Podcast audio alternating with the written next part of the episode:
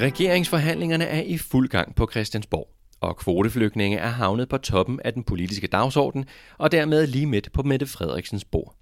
De partier, der muligvis skal være parlamentarisk grundlag for en socialdemokratisk statsminister, de kræver nemlig, at Danmark genoptager modtagelsen af nogle af verdens mest udsatte flygtninge gennem FN's såkaldte genbosættelsesprogram. Det er altså dem, der i folkemunden kaldes kvoteflygtninge.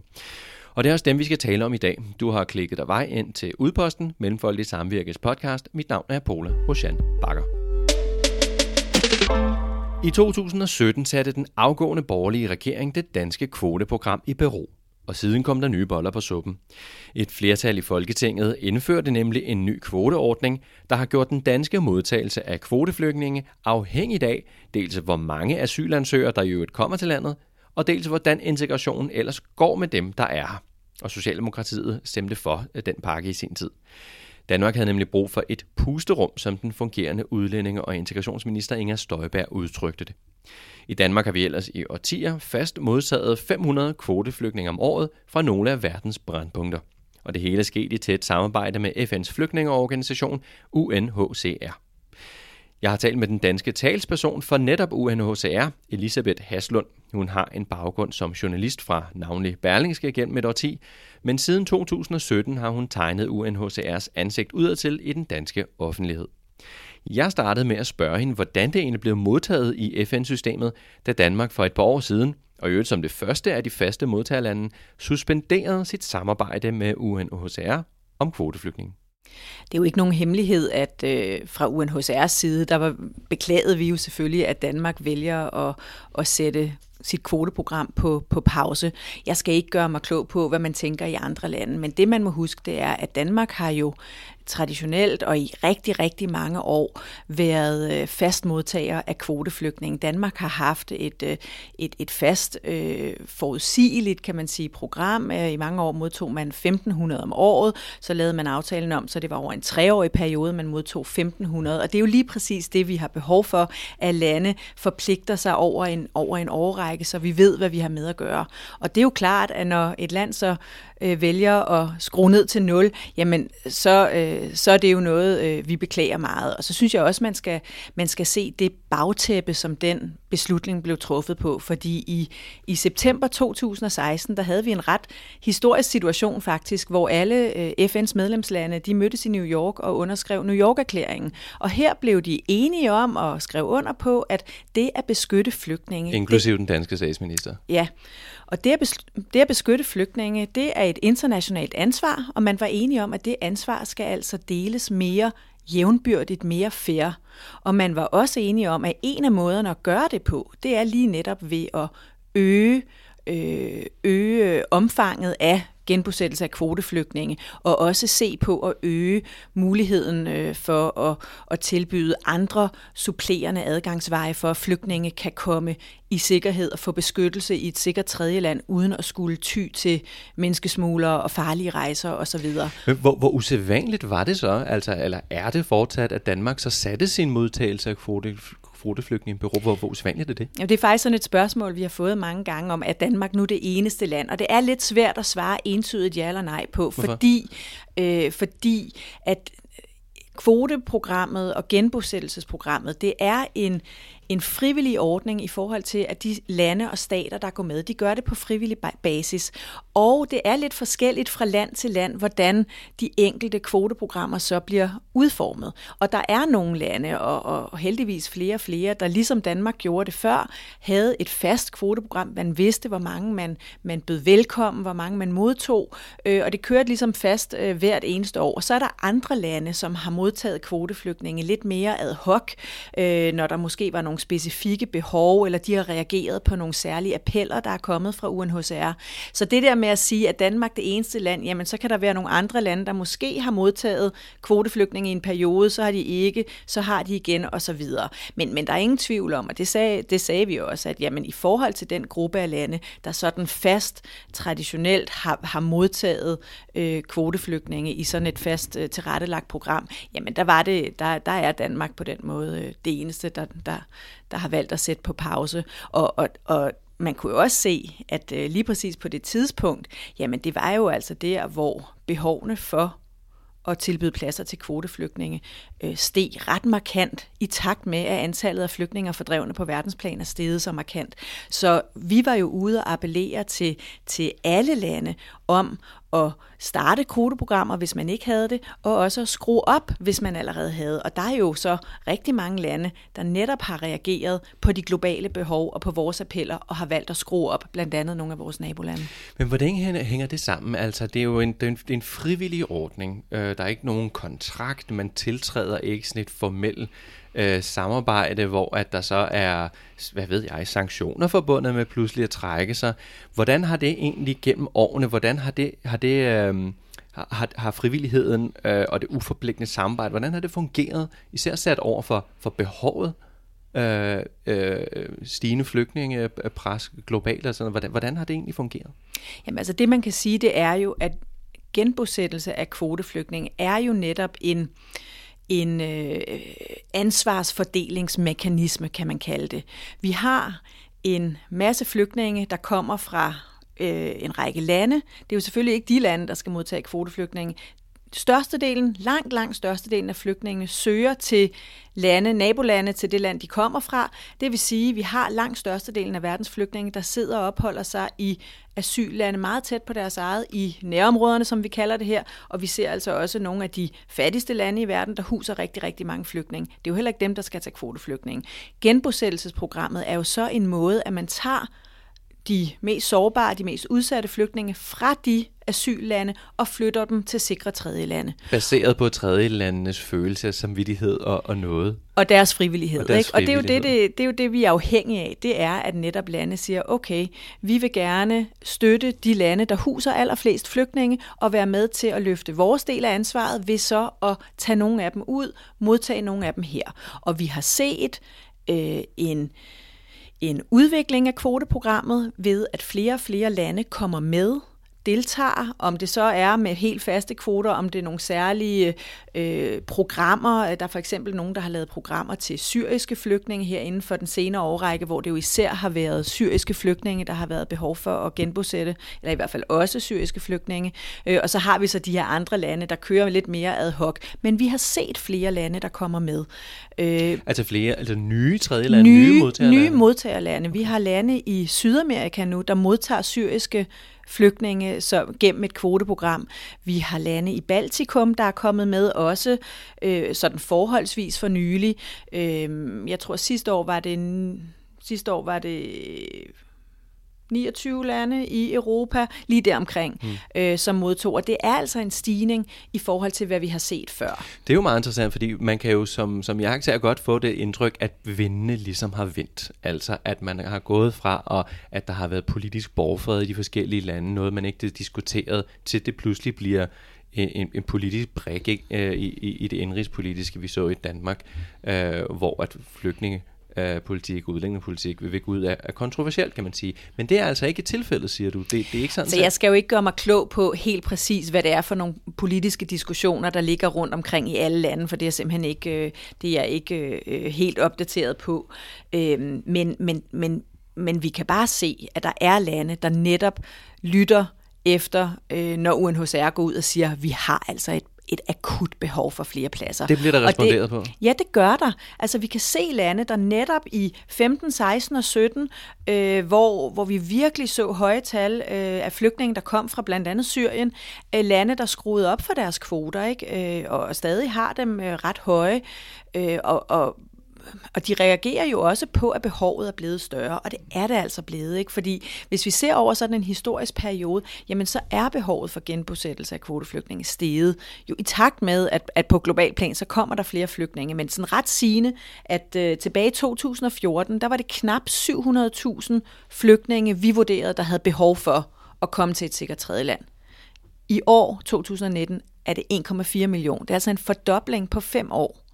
Og det er jo ikke alle flygtninge, det skal man jo også huske. Det er jo ikke sådan, at vi siger, at vi skal have alle, alle flygtninge skal genbosættes som kvoteflygtninge. Nej, nej, det er, jo, det er jo en meget, meget lille del af dem, som vi vurderer har behov for den her løsning. Og altså tilbage til øh, ja, frivilligheden og incitamentet, altså, og sidste år var det jo 5 procent, øh, siger UNHCR's tal, 5 procent ud af de dengang 1,2 millioner øh, kvoteflygtningekandidater, om jeg så må sige. 55.000 af dem blot blev, blev genbosat. Ja, så det kræver ikke meget matematik at regne ud, at tallene ikke helt passer. Det må man sige. Øhm, hvis vi nu skulle være lidt lavpraktisk, fordi det, der, er jo et, et, et, en bestemt proces forbundet med det her med at modtage kvoteflygtninge. Øh, hvordan fungerer det egentlig helt lav, lavpraktisk? Man hører, at modtagerne ligesom sender en delegation ned i de her flygtningelejre og, og udvælger flygtninge. Hvordan foregår det? Altså det er jo så faktisk op til, til de enkelte lande. Det er sådan, at UNHCR øh, laver en vurdering af, hvilke flygtninge, der har behov for denne her løsning. Og det er baseret på en række forskellige kriterier. Når, helt kort, hvad kunne det være?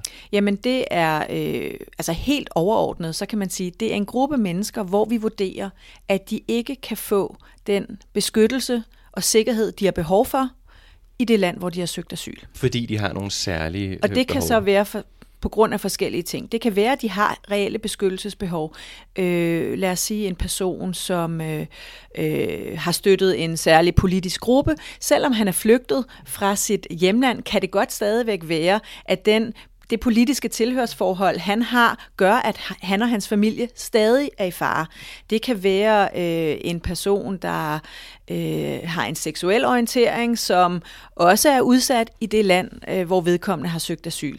Det kan være en kvinde, der har mistet sin mand øh, alene med børnene, og som kan være udsat for øh, at blive offer for seksuel overgreb i en flygtningelejr, hvor der måske ikke er særlig meget sikkerhed om natten. Det kan være medicinske tilfælde, folk, der simpelthen har brug for noget vigtig medicin, de ikke har til rådighed i den flygtningelejr eller i den midlertidige bosættelse, de befinder sig i. Det kan være børn, der er flygtet alene og helt alene, øh, uden familiemedlemmer, og hvor man laver en vurdering af barnets tag og siger, okay, her er det faktisk den bedste løsning for det barn. Og det er en vurdering, der, som ligger hos UNHCR? Den vurdering laver UNHCR. Så vi har det her, øh, denne her øh, oversigt over, jamen, hvad er det for nogle flygtninge? Det er jo mine kolleger ude i felten, der sidder øh, ude i arbejdet, ude hvor, hvor flygtningene er. Det er jo dem, der laver den vurdering. Og de indstiller så flygtninge til de lande, der kommer for at, at, at modtage kvoteflygtninge og udvælge. Og så overgår de sådan set til, til de lande, og så udvælge dem nærmere. Og de, øh, det jeg, i Danmark har det jo så været delegationer fra øh,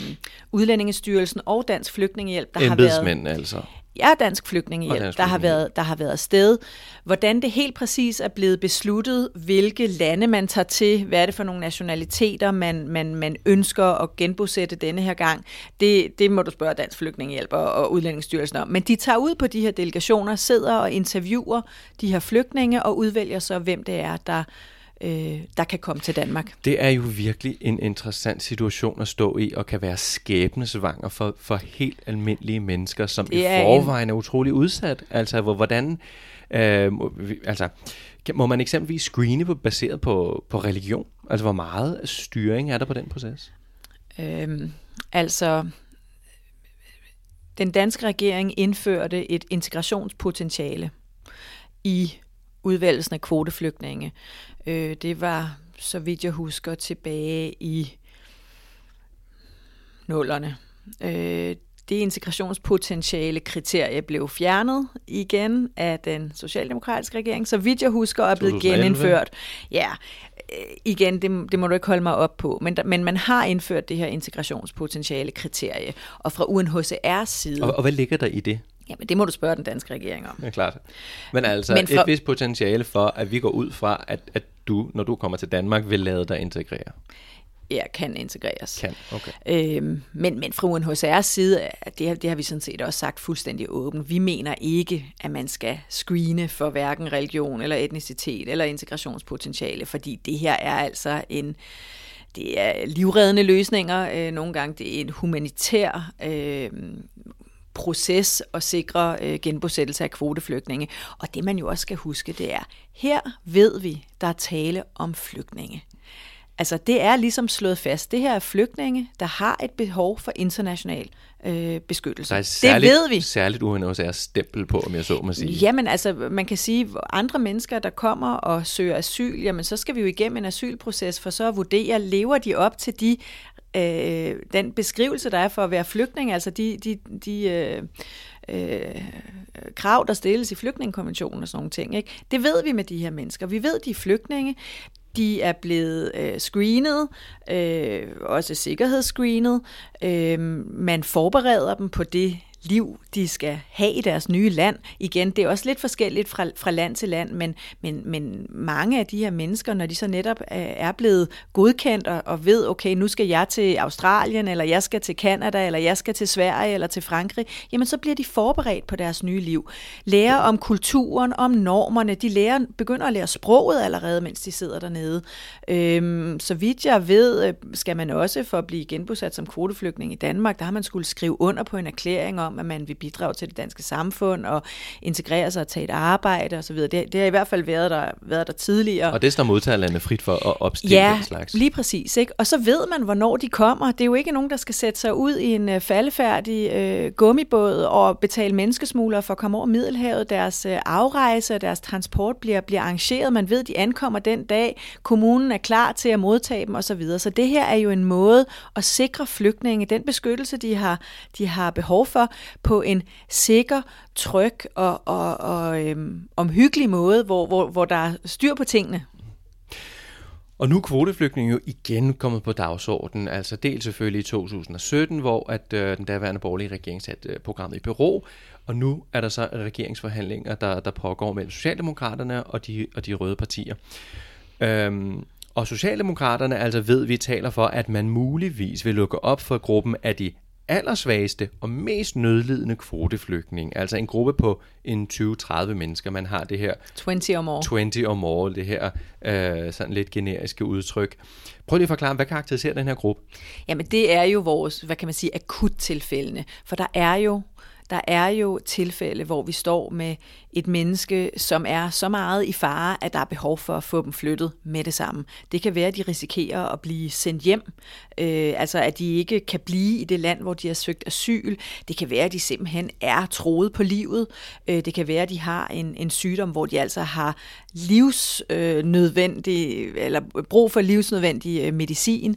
Øh, så der kan være de her helt akutte tilfælde. Og det har Danmark jo netop tidligere øh, været et af de lande, der tilbød de her øh, 20 or more, altså akuttilfældene, hvor, hvor det simpelthen går, går, går super hurtigt. Jeg kan ikke rigtig huske, vi, vi, vi, vi opererer med to forskellige kategorier. Jeg mener den, den, den, den ene, som er den, der er helt, helt, helt emergency, at der er det inden for 14 dage, at vedkommende simpelthen kommer, kommer ud og kommer videre i sikkerhed øh, til, et, til et nyt land. Og de må jo alt andet alligevel have forrang. Altså det, det er jo selvfølgelig dem, hvor vi har brug for, at det sker rigtig hurtigt, fordi med, med, med andre øh, kvoteflygtninge, jamen så kan denne her proces øh, med netop at blive udvalgt, blive screenet, blive interviewet, blive forberedt på det nye liv, få planlagt afrejse, lang tid det, kan, det? Jamen, det kan tage øh, måneder. Øh, så, så det er klart, at vi har den her gruppe, hvor det altså skal gå, skal gå rigtig stærkt, men jeg kommer ikke til at sidde og sige, at nej, men så er de her vigtigere end andre.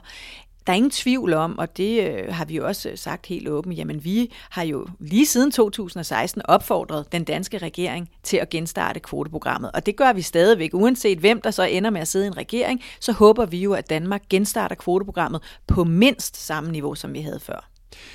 Øh, jeg vil gerne lige dvæle en lille smule ved det her 20 or more, altså den her gruppe af, af øh, øh, særligt udsatte kvoteflygtninge. De må være udsatte sådan i tredje potens, ikke? Må man næsten formode.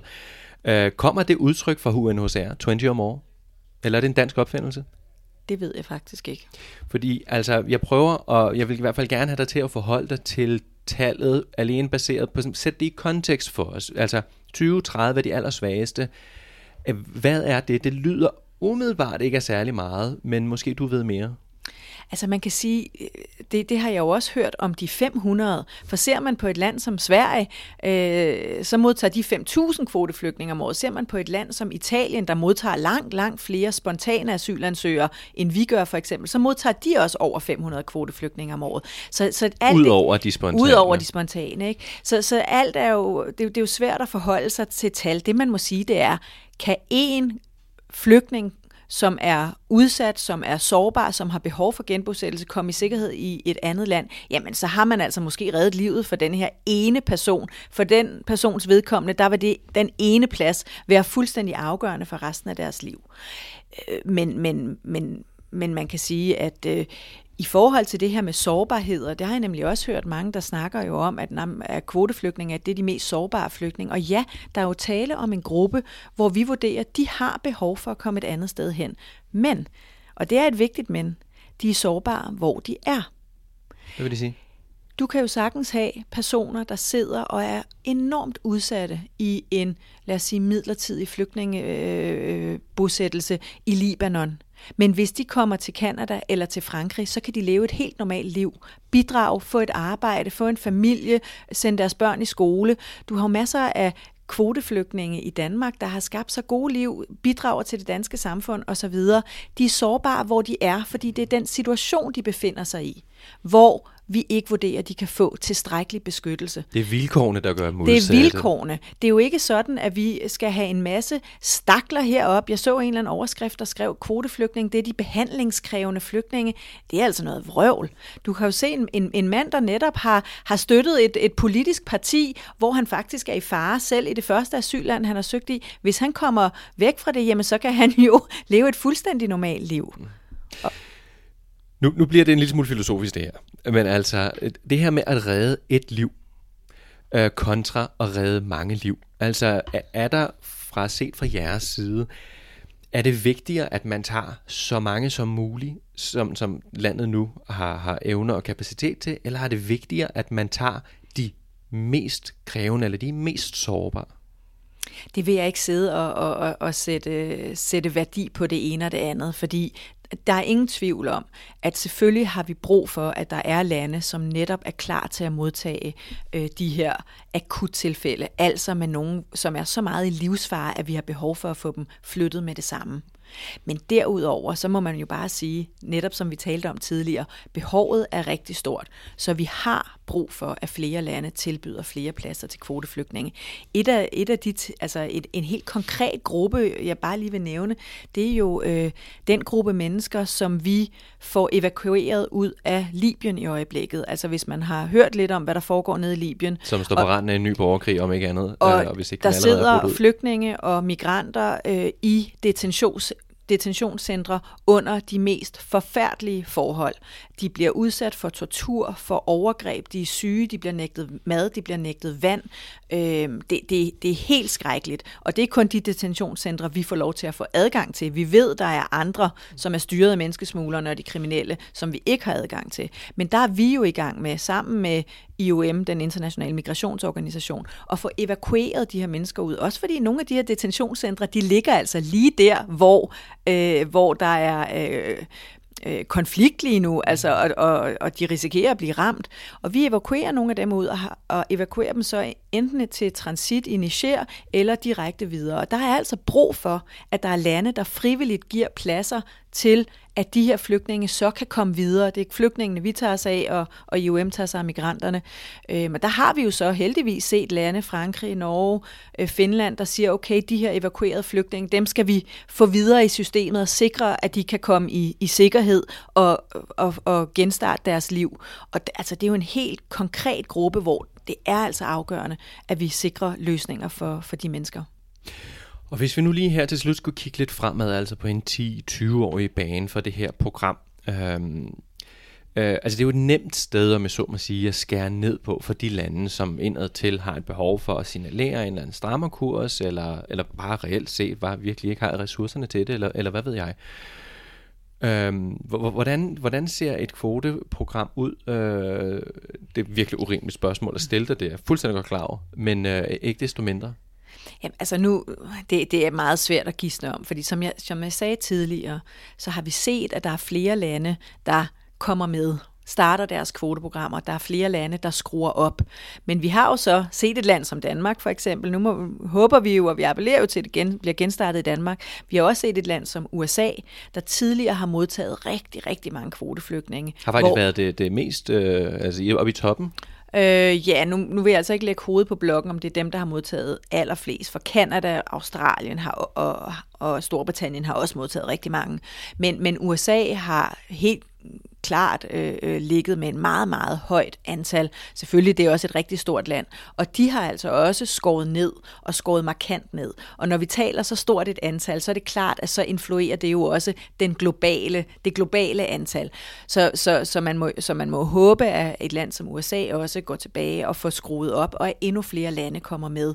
Og at og så kan man sige, at man, man må jo håbe, at, at flere lande netop øh, noterer sig den brede internationale enighed om, at det er altså nogle af de her programmer, denne her form for løsninger, som vi bliver nødt til at styrke, hvis vi netop skal undgå, at folk øh, rejser illegalt, benytter sig af menneskesmuglere og, og kriminelle netværk, og hvis vi også skal undgå, at de lande, der huser allerflest flygtninge, at de simpelthen øh, bukker under for presset, eller ender med at, at tage, øh, tage skridt, øh, hvor de begynder at lukke deres døre. Ikke? Fordi det er jo altså, det er næsten 9 ud af 10 flygtninge, der befinder sig i udviklingslande.